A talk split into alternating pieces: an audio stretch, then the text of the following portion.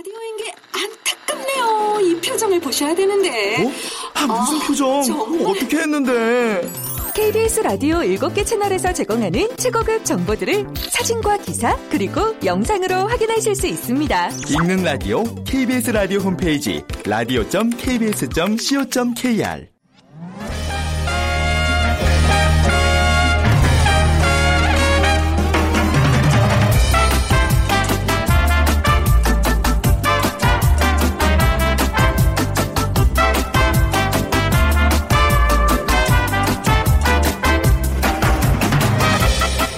안녕하세요. 빅데이터로 보는 세상 아나운서 최원정입니다. 영화 죽은 시인의 사회에 등장하는 키팅 선생님은요. 어느 날 한 명문 고등학교 영어 교사로 부임을 합니다. 하지만 아이들을 가르치지 않습니다. 그리고 권위의 상징인 책상 위에 올라가 세상을 보는 새로운 눈을 뜨라고 얘기하고 죽은 시인의 사회라는 난해한 이름의 동아리를 운영합니다. 자, 공부는 진정한 목표가 생겼을 때 해야 효과 있는 것이라 생각했고 다만 그는 아이들이 원하는 꿈을 세울 수 있게 돕는 것이 최선이라고 여겼던 건데요. 결국 아이들에게 영감을 주었고 학생들의 인생을 특별하게 만든 선생님이 됐습니다. 키팅 선생님은 아이들에게 까르페 디엠 오늘을 잡아라라고 이야기했는데요. 자, 지금 살고 있는 현재 이 순간에 충실하라고 강조했던 겁니다. 주말을 앞둔 금요일입니다. 자, 까르페 디엠 즐거움 가득한 주말 계획해 보시면 어떨까요? 어, 훌쩍 지나버린 지난 한 주 여러분들에겐 어떤 날들이었는지 자 어떤 이슈들이 또 화제가 됐을까요? 잠시 후 세상의 모든 빅데이터 시간에 이번 한 주간 관심을 모았던 한 주간의 키워드 모아서 정리해 보겠습니다. 그리고 빅데이터가 알려주는 스포츠 월드 시간에는요 지난 주에 이어서 흥미진진했던 유럽 축구 빅리그 두 번째 시간 함께하겠습니다. 자, 빅퀴즈 먼저 풀어보시겠습니다. 문제 드릴게요. 다음 중 세계 축구의 중심 유럽 프로축구 리그에서 활약하고 있는 선수는 누구일까요? 1번 이대호, 2번 박태환, 3번 기성용, 4번 송중기 중에 축구 선수 고르시면 돼요. 예, 당첨되신 분께는 5번 기타에서 우크렐레, 비타민 하우스에서 비타민 세트 드립니다. 휴대전화, 문자 메시지 지역번호 없이 샵 9730이고요. 짧은 글은 50원, 긴 글은 100원의 정보 이용료가 부과됩니다.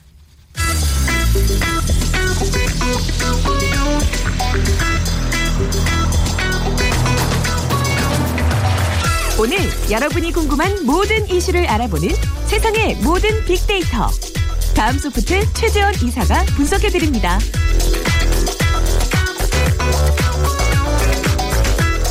네, 2주의 키워드 다음 소프트 최재현 이사와 함께합니다. 어서 오세요. 네, 안녕하세요. 이번 주에는 어떤 이슈들이 화제가 됐나요? 네, 그 지난주 있었던 그 강남역 여성 살해 사건이 좀 확대된 이성 혐오 논란 있었고요. 네. 또 항공사 노쇼 승객 스스로 부과에 대한 얘기 그리고 멍 때리기 대회에 음. 대한 이슈가 있었습니다. 네, 자, 첫 번째 이슈부터 알아보겠습니다. 이성 혐오 논란. 우리 이제 사회에 큰 어떤 화두같이 지금 자리 잡고 있어요. 어, 네, 이제. 지금 쉽게 수그러들고 있지 않은 네. 지금 이슈인데 지난 17일 날 그 강남역 인근의 그 화장실에서 이 살해 사건 발생이 됐고 어쨌든 결론은 지금 정신질환자의 우발적인 묻지마 범죄로 지금 내리고 있는 상태인데 네.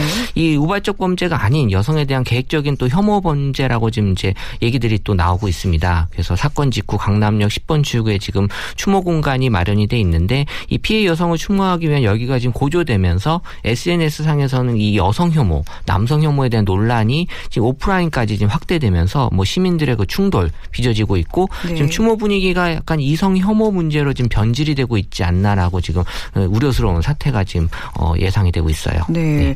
아, 진짜 언제부터 우리 사회가 이렇게 이성 혐오 문제가 이렇게 막 대두되고 이게 또 뭐 범죄로 이어지고 언제부터 이랬는지 좀 어이가 없어요. 음. 그렇죠. 이게 최근 몇 년간 그 온라인 그 커뮤니티, 그러니까 정말 온라인 그 몇 개 커뮤니티 중심으로 해서 지금 여성 혐오, 남성 혐오 관련된 그 신조어가 나오기 시작했는데 이런 그 이성에 대한 극단적인 적대시하는 그 혐오 문화가 지금 이제 전반적으로 좀 확대되고 있는 분위기가 되고 있고 SNS 상에서 그 혐오 관련 언급량만 살펴보면 2015년 언급량이 125만 건이었는데 이게 2014년보다 무려 4배가 증가한 그런 네. 건수였고요. 그래서 2015년 그 4월부터 급상승했고 이 3월부터 이 5배 증가가 해왔고 2016년 5월까지 언급량은 2015년보다 한 1.2배 정도. 그러니까 지금 아직 2016년 많이 남았는데 지금 많이 지금 이제 관련된 글들이 올라온다는 거거든요. 네. 그러니까 이게 항상 어느 사회든 이 불만 표출 어떤 표적이 되고 희생양이 되는 그런 대상들이 있긴 마련입니다. 근데 아, 이 혐오에 대한 대상이 그동안 좀 어떻게 변해왔는지 살펴볼 수 있을까요? 그러니까 2012년도는 혐오 대상이 약간 이제 정치 쪽에서 이제 좀 네. 약간 나타났다면 2013년도에는 약간 그 성소수자, 이 동성애자 관련된 좀 얘기들이 있었고요. 네. 2014년도부터 이제 여성, 2015년도도 여성, 2016년도 여성이 지금 계속 높게 나타나고 있는데 이게 그 5년간 혐오의 연간어 빈도가 이 여성이 남성에 비해 한 9배 이상 132만 건 정도 지금 올라온 걸로 봐서는 네. 이 남성에 대한 언급량도 사실은 조금씩 늘고 있지만 여성만큼 지금 늘고 있지 않은 상황입니다. 네, 그러니까 이제 이런 비이성적인 혐오라는 감정이 좀 극복이 돼야 되는데 계속 대상만 지금 바뀌고 있는 거예요, 그렇죠? 그러니까 이게 뭐 정말 제가 보기엔 뭐 기다렸다는 듯이 뭐 나왔으니까 나도 뭐 막 지금도 한 마디씩 하고 싶어 하는 그런 게 좀 있는 것 같아요. 네, 이 강남역 여성 살해 사건 이후에 남 여성과 남성에 대한 의견은 좀 어떻게 변화하고 있어요? 그러니까 그 지난 17일 그 여성과 남성에 대한 감성 변화를 살펴보면 사건이 보도되기 전 여성에 대한 의견을 보면 66%가 이제 부정적이었고요. 네. 그러니까 강남역 여성 살해 사건이 알려진 18일 이후부터에 대한 부정적인 의견은 약 한 87% 가까이 이제 높아졌는데 이 남성에 대한 부정적인 의견도 51%에서 현재 84%까지 같이 지금 이제 올라가고 있는 추세다라고 음. 보고 있고요. 그래서 이 온라인상에 지속적으로 나타나는 그 이성 혐오 논란이 이번 사건을 통해 더욱더 이성에 대한 분노를 많이 표출하고 있어서 네. 어, 이게 지금 언제 수그러들지 정말 아주 좀 지켜봐야 될 이슈인 것 같아요. 네, 이 이성 혐오 논란 우리가 이성을 좀 되찾았으면 좋겠습니다. 아, 그렇네요. 예. 네.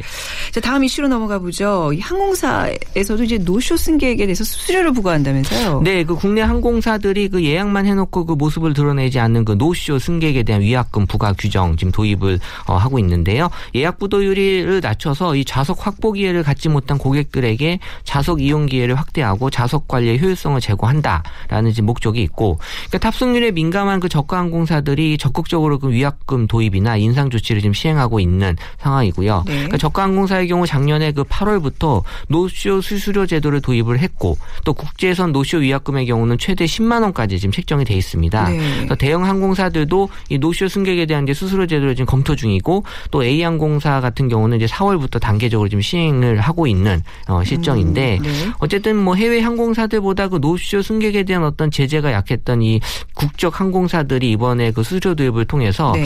사실 이제 여러 분야에 지금 이제 예약 문화에 대한 정착을 좀. 기대할 필요는 있을 것 같아요. 노쇼 위약금이 사실 10만 원밖에 안 돼요라고 저는 되묻고 싶은데 좀 더 이거 올려야 되는 거 아니에요? 그렇죠. 네. 네, 항공사 노쇼 승객 수수료 제도를 시행한 이유, 근본적인 이유는 무엇인가요? 지금 뭐 해외여행은 지금 아주 많이 증가하고 있는 지금 여행에 대한 관심이 높다 보니까 또 저렴한 항공권을 지금 구매하고자 하는 또 그런 의지들도 많이 있고 네. 그러니까 5년간 항공권에 대한 언급량을 살펴보면 꾸준히 증가하고 또 항공권에 대한 2016년 언급량은 2012년도에 비해 이제 두 배 가까이 증가한 상태인데 일단 연관으로는 뭐 저렴한 저렴하다가 지금 높게 나타나고 있고요. 그래서 이제 티켓에 대해서만큼은 좀 이제 싸게 살려고 하는 그런 어떤 목적들이 많이 있다 보니까 어 이런 것들 때문에 이제 구매하면서 생기는 어떤 예약에 대한 부도율도 지금 많이 일어나고 있는 실정이고요.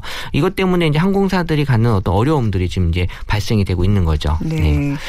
이 항공사 노쇼 승객 수수료 제도에 대한 반응들 어떻게 나타나고 있을까요? 뭐 이런 경우에 사실 뭐 어.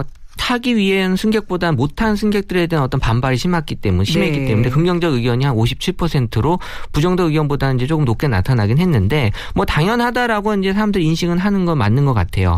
그래서 이미 항공사들은 그래서 이제 정원의 3%까지 초과 예약을 받고 있는 아 그래요. 네. 정, 아 초과 예약을 받고 있군요. 네, 이미. 어느 정도 네. 이제 그 부분은 감안해서 책정된 그런 수치인 것 같은데 네. 그 수수료가 높게 책정돼 있다면 이제 항공사 노쇼 수수료 제도에 대해서 이제 좀 반박을 하려고 하는 그런 어떤 SNS 글들도 네. 지금 많이 올라와 있고요. 그래서 이 아직은 이제 노쇼에 대한 어떤 사람들의 그 죄책감 같은 네. 게 지금 없다라는 게 좀 약간 인식의 어떤 문제인 것 같고 음. 이런 것들이 이제 지금 우리가 좀 달라져야 돼. 뭐 지금도 많이 좋아지긴 한 것 같긴 네. 한데요. 예, 더 좋아져야죠. 근데 왜 정말 불가피하게 못 가는 경우들도 분명히 있잖아요. 아, 이제. 네. 이런 사람들이 또 이제 너무 큰 피해를 받지 않도록 네, 제도가 네. 좀잘 정착이 돼야 되겠습니다. 근데 노쇼 현상이 뭐 항공사뿐만 아니라 요즘 많은 분야에서 제기가 되고 있어요. 그렇죠. 이- 지금 이 얘기 이전에 이미 그 외식업계에서 한번 좀 SNS에서 좀 열풍이 좀 불었.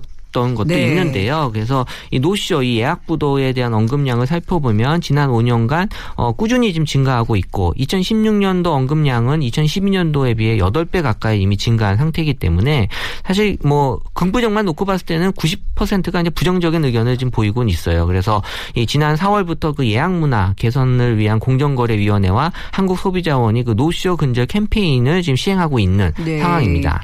자, 뭐 여러 분야에서 이제 노쇼 문제가 뭐 제기되고 있는데 방송에서는 절대 노쇼 안 됩니다, 이사님. 아유 방송은 정말 다른 분야죠. 절대 안 됩니다. 네. 네. 이거는 뭐 위약금은 없지만 청취자들이 징계를 합니다. 위약금보다 더 큰 게 있을 것 같은데. 네, 아유 뭐 항상 성실하시니까요. 걱정 안 하고요. 자, 다음은 멍때리기 대회. 이거 굉장히 재밌었어요. 사진들이 아주 재밌는 표정들을 짓고 계시더라고요. 어, 저는 신기해요. 이런 네. 게 대회가 있을 수 네, 있다라는 네. 게 그만큼 우리 사회가 조금 좀 생각해 볼 필요가 있다는 것 네. 같은데 지난 22일이었죠. 서울시 한강사업본부는 이촌 한강공원에서 2016 한강 멍때리기 대회를 개최했는데 이 남녀노소 또 외국인까지 포함해서 참가자 70명이 30대 1의 경쟁률을 뚫고 이제 대회 출전하였고요. 오후 3시부터 6시까지 이제 3시간 동안 진행이 됐는데 네. 지난 7일에도 경기도 수원에서 이제 국제 멍때리기 대회가 개최되기도 했다고 합니다. 그래서 음. 이 멍때리기 대회는 이제 2014년 서울시청 앞 광장에서 이제 시작을 했는데 이게 취지는 뇌를 쉬게 하자는 취지예요. 네. 그러니까 열린 이런 행사를 통해서 이제 무료함과 조름을 이겨내고 최대한 오랜 시간 안정적인 상태를 유지하자. 네. 힐링이 되는 그런 느낌을 아, 가지면 좋을 것 같은데. 얘기만 들어도 편안하고 좋아요, 저는. 저도 여기 대회 좀 참석해 보고 싶다는 생각이 들었거든요. 평상시에 즐기신 것 같기도 한데 아니에요? 근데 저는 멍을 못 때려요. 아, 이게 그렇죠. 워낙 부지런한 성격이라. 아, 일이 그렇게 또 안 만들죠. 워낙 또 이렇게 말도 많은 성격이라 네. 절대 멍 못 때려요. 심사 기준이 네. 그 심박수하고 그 시민들의 투표로 이루어졌는데 뭐 규칙 위반 사항으로는 이제 휴대전화를 확인한다거나 음. 또 아예 그냥 졸거나 자는 경우 자면 안 되는 안 거예요. 되죠. 어. 네, 그다음에 또 시간을 확인하고 또 잡담 나누고 주최 측의 음료와 또 준 외에 음식물을 섭취한 네. 경우 또 노래 부르는 경우가 어떤 심사 기준에서 어떤 그런 규칙 위반으로 돼 있습니다. 어, 근데 이날 그 보니까 굉장히 더운 날 고생들 하시더라. 이게 멍 때리긴 한데 조금 날씨가. 좀 예, 힘들었어요. 네. 보니까 예, 멍 때리기에 대한 사람들의 관심, 뭐 굉장히 다 재밌어하죠. 이 그렇죠. 취지 자체를. 이뭐 네. 대회 자체가 워낙 좀 네. 재밌는 대회고 2014년부터 현재까지 언급량을 보게 되면 한 12,000건 정도 됐고요. 그러니까 2015년의 경우는 한국이 아닌 이제 베이징에서 국제 대회로 개최가 되면서 네. 2014년도보다 멍 때리기 대회가 한 6배 정도 이제 그 당시엔 줄었는데 네. 이번에 이제 다시 이제 언급량이 이제 늘게 됐고 그래서 처음 열리는 이 이색 대회였고 첫 우승자가 9살 초등학생이었습니다. 음, 그래서 네. 사람들 관심이 많이 있었고요. 아홉 살 초등학생이 뭐. 네. 어, 네. 얘는 나중에 크게 될 수도 멍신. 멍신동이군요. 네. 또 이제 가수 그 크러쉬가 멍때리기 대회에 또 참가한 사실 또 대회 우승을 차지하면서 대회가 개최된 그 22일 오후 5시 이후에 SNS상의 멍때리기 대회 언급량이 이제 급상승했는데 네. 이 대회 시작 시간인 오후 3시부터 언급량이 한 27배 가까이 증가했, 증가했습니다. 네. 우리 뇌가 항상 과부하에 걸려 있어요. 이게 뭐 이런 대회가 아니더라도 좀 하루에 한 30분 정도는 그냥 가만히 뭐 하늘을 본다든지 이런 시간이 정말 필요한데 아마 그래서 이게 나 이런 거에 대한 필요성을 사람들이 너무나 잘 알기 때문에 이번 대회에 관심들을 높죠. 예 갖지 않았나 싶네요. 네. 그럼 뭐 이유 중에 하나는 사실 지금 뭐 번아웃 증후군, 맞습니다. 그래서 뭐 탈진 증후군이라고 해서 많은 직장인들이 지금 겪는 그런 무기력함 음. 이런 것들 때문에 어, 어떤 그 포털 사이트에서 보게 되면 설문조사에서 79.4%가 지금 번아웃 증후군을 경험했다라는 네. 그런 자료도 있고요. 그래서 지난 5년간 뭐 스트레스다, 피로다, 피곤에 대한 언급량을 살펴보면 계속 꾸준히 매년 증가하고 있고 2016년 언급량은 140만 건으로 지금 가장 많은 언급량. 음. 2012년보다 1.6배 가까이 증가했는데 네. 이 멍때리기라 하면 이제 넋을 잃은 상태라고 이제 정의를 내릴 수 있고 네. 아무 생각 없이 이제 멍하니 있는 상태인데 네. 사실 뭐 어떻게 보면 부정적인 측면도 좀 있을 수 있겠지만 어쨌든 목적 자체는 음. 지금의 어떤 그런 그 힘듦을 좀 내려놓자라는 네. 게 있고 이런 것들이 이제 번아웃 증후군을 이제 극복하는 하나의 방법으로 이제 저는 시작이 됐다고 보고요. 앞으로 다양한 형태의 그런 멍때리기 문화, 멍때리기 어떤 그런 사람들의 어떤 그 관심들이 많이 더 높아지지 않을까 생각을 해요. 네. 그 SNS상에서 좀 재밌는 반응들 몇 개 좀 소개해 주세요. 네, 그러니까 멍때리기에 대한 네. 긍정적인 의견은 한 95%가 이제 재밌다, 네. 웃기다, 즐겁다, 도전해보고 싶다, 나가고 싶다에 대한 의견들이 많이 있었고, 예, 정말 이제 멍때리기에 대해 나가면 우승할 자신 있다는 내용의 그런 SNS에 글들이 많이 있었는데, 네. 이 1회 우승자 어린이와 이번 대회 우승자인 그 가수 크러쉬가 이 정말 같은 그런 어떤 그 외모를 지금 보여주고 있는 사진만으로 봤을 때는 그래서 이제 이건 네. 이제 소위 멍상이라고 지금 어, 이제 멍상, 표현하거든요. 네. 그래서 어 많은 분들이 지금 이제 멍 때리기에 대한 자신감을 많이 표현하고 있는데 멍 때리기도 제가 봤을 때는 어떤 그 좀 약간 기술이 있어야 되지 않을까라는 생각을 좀 해요. 음. 네, 이거 뽑아오신 그 이제 그 이제 반응 중에 멍 때리느라 멍 때리기 챔피언십에 참가 못했다. 내가 실질적인 우승자다. 이거 너무 웃기네요. 그러네요. 어, 진정한 우승자시네요. 네. 네. 자 이번 주 치킨 지수 살펴볼까요? 네, 지난주에 치킨 지수가 1712포인트였는데요. 네. 어, 이번 주 1735포인트로 어, 조금 올랐습니다. 조금씩 이제 올라가고 있네요. 네. 일단 지난주 자체는 그런 어떤 안 좋은 소식들 있었잖아요. 그래서 조금 낮았던 부분도 있고 음. 네. 이번 주에 이제 날씨가 좀 좋아지긴 했어요. 근데 너무 네. 또 덥다 보니까 더워서, 사람들이 네. 약간 그런 어, 좋은 감정이 조금 줄어들긴 했는데 네. 어쨌든 수요일부터 지금 이제 좋아지고 있는 그런 현상이 네. 전체적으로 지난주보다 높게 지금 형성이 돼서 다음 네. 주도 좀 기대할 수 있는 그런 네. 요소가 되고 있습니다. 네, 치킨 지수는 곧 행복 지수인데요. 앞으로도 좀 높아지는 일만 있었으면 좋겠습니다. 다음 소프트 최재원 이사와 함께했습니다. 고맙습니다. 네, 감사합니다.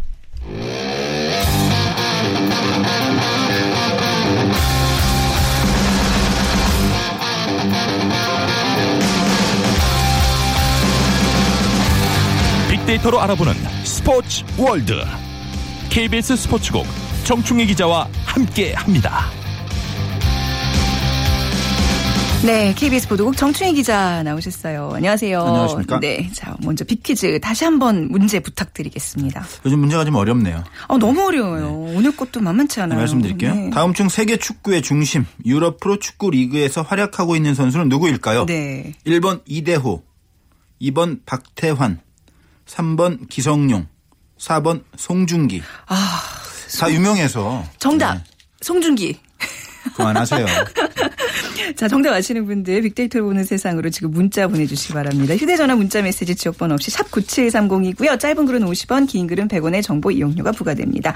아마 이제 오늘 방송 들으시면 네 정답 예 살짝 힌트 얻으실 수 있을 것 같아요. 우리가 지난주에 유럽 축구 얘기를 너무 재밌게 해서 시간이 부족한 관계로 이제 이번 주까지 이어지게 되는데 네. 지난주에 그 얘기하다 말았죠. 유럽 축구의 그 수아레스의 순애보 얘기 맞습니다. 예, 그 마저 해주셔야죠. 수아레스 선수 잠시 좀 소개를 해드리면은 네. 사실 스페인 프로축구 하면 두 명이 딱 생각나요. 메시와 호날두죠. 네. 7년 동안 메시와 호날두가 득점왕 우승 다 양분을 했었어요. 하지만 이번 시즌에는 수아레스 선수가 주인공이었습니다. 그래서 무려 40골을 넣어서 득점왕 차지했고 마흔 골이요? 네. 바르셀로나 우승도 시켰고 네. 메시와 같은 팀인데 수아레스가 더 많은 골을 넣었어요. 네. 그래서 이번 시즌의 주인공은 당연히 수아레스인데 음. 그이 수아레스 선수를 빅데이터 상에서 분석을 해보면 네. 이 연관 검색어가 뭐 당연히 우승, 잘한다, 강력한, 완벽한 완벽한. 네, 그러니까 스트라이커로서 절정에 올랐다. 네. 어, 이런 의미가 담겨 있는데 또 미치다라는 게 있어요. 미치다는 미- 너무 잘해서 미쳤다. 그렇죠. 너무 거죠? 잘해서 미쳤다의 어, 의미도 있고 네. 또 그 내심 네. 2014년 그 키엘린이라는 이탈리아 선수의 그 어깨 쪽을 물어서 음. 맞아요. 핵이빨. 핵이빨 사건으로 그래서 약간 그런 네. 부분도 포함되지 않았나 이런 생각도 드는데 어쨌든 이 선수가 상당히 괴짜고 악동 이미지가 있는데 그래요? 그래서 네. 피파 징계 받아서 대표팀 경기는 당연히 못 나섰고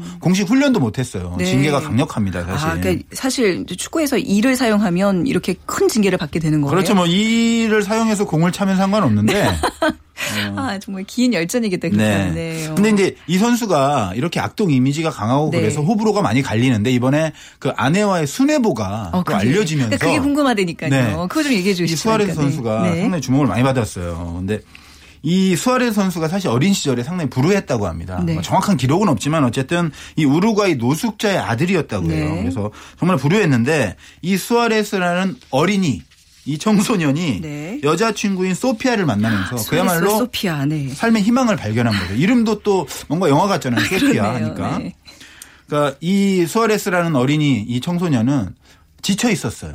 하, 축구를 하는데 음. 네. 뭐 잘하지만 축구도 재미없고 아, 그럼 노숙자 아들인데 네. 얼마나 공부는 뭐더 하루하루 재미없고. 힘들었겠어요. 네. 네, 뭐 이 선수가 뭐 미적분을 풀겠어요. 뭘 아, 하겠어요. 그러니까요. 정말 네. 음. 너무 짜증이 나는 생활을 하고 있었는데 소피아라는 그야말로 여신이 나타난 거죠. 그래서 이 소피아가 공부도 가르쳐 주고 어. 같이 공부도 하고 그러니까 수아레스가 아, 이제 축구도 열심히 하고 네. 공부도 나름대로 열성을 가지고 하는 거예요. 그래서 삶이 완전히 바뀌었죠. 네. 꿈과 희망이 생긴 거예요. 어, 네네. 그런데 그런데 갑자기 소피아가 스페인으로 이민을 가버립니다. 아, 또 이런 소피아가 사랑이 또이 예. 수아레스를 사랑한다고 해서 가족이 네. 모두 가는데 안 갈 수 없잖아요. 어, 어린 그러네요. 소녀가. 네. 아우, 그래서 수아레스가.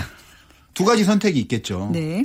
그 이전으로 돌아가느냐 네. 아니면 더 열심히 하느냐 음. 두 번째 길을 선택을 했습니다. 수아레스가 다행히도 네. 포기하지 않고 새로운 도전을 선택했어요. 나중에 우리 꼭 성공해서 만나자. 새끼 손가락을 그렇죠. 걸었겠죠, 둘이. 뭐 걸었는지 네. 안 걸었는지 모르겠는데 어쨌든 이 소피아를 생각하면서 음. 그 일념 하나로 축구에 미친 듯이 매달린 거죠. 아.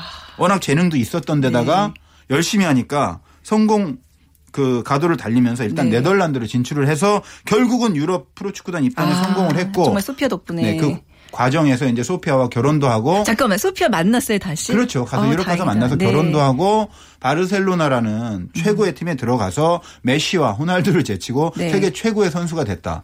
그 뒤에 누가 있었느냐? 소피아. 가 없었다면 네. 이런 일이 일어나지 않았을 거고 또 피파가 그 키엘리니 선수 수아레스가 깨물어서 징계를 내렸을 때 음. 또한번 좌절의 시간을 가졌는데 소피아가 또 현명했어요.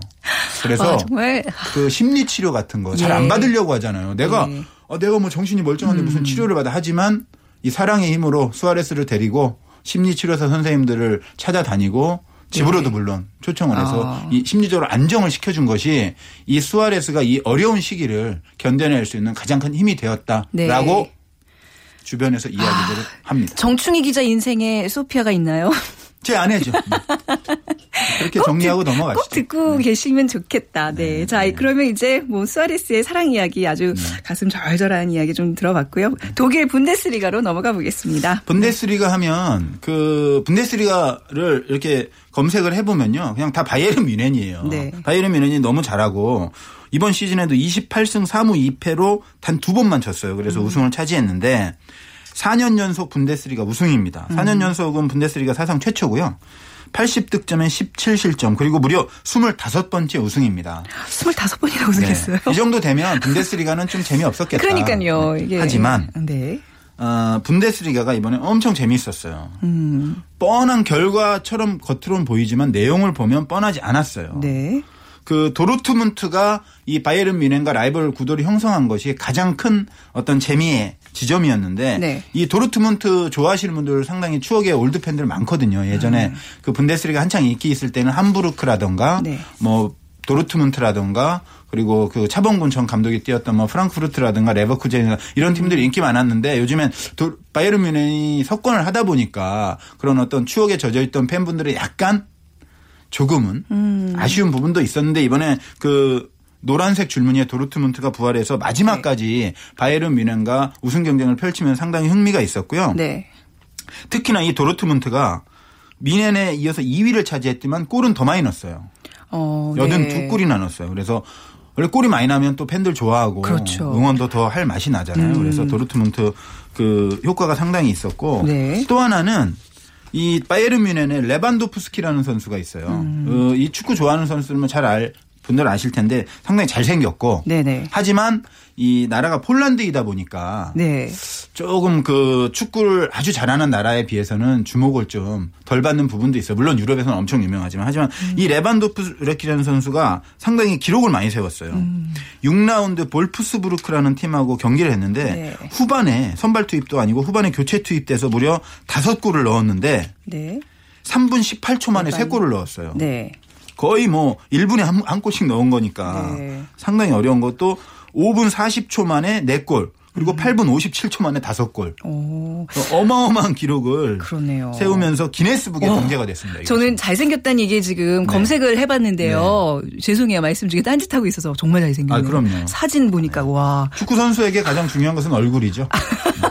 그러니까 저 같은 좀 문외한들은 이런 좀 잘생긴 그럼요. 선수들이 네네. 있다는 것만으로 좀 관심을 가질 수 있잖아요. 정말 그렇습니다. 잘생겼네. 네. 그래서 여기 네. 외국인 선수 폴란드 선수로는 최초로 30골을 기록하면서 역사를 어, 썼고요. 네. 그리고 1976년 77 시즌에 쾰른의 그 전설적인 공격수가 있어요. 디트 밀러라는 선수. 서- 그 당시에 34골을 넣었는데 39년 만에 한 시즌 30골 고지를 점령한 선수로 이름을 올렸습니다. 네. 레반도프스키 아마 제가 좀 오랫동안 기억을 할것 같습니다. 네. 이제 우리가 외국 선수들 뭐 현재 선수들 이제 얘기를 했지만 우리나라 선수들 유럽 축구에서 좀 열심히 뛰고 있잖아요. 좀 평가가 필요할 것 같아요. 어땠 어땠다고 보세요?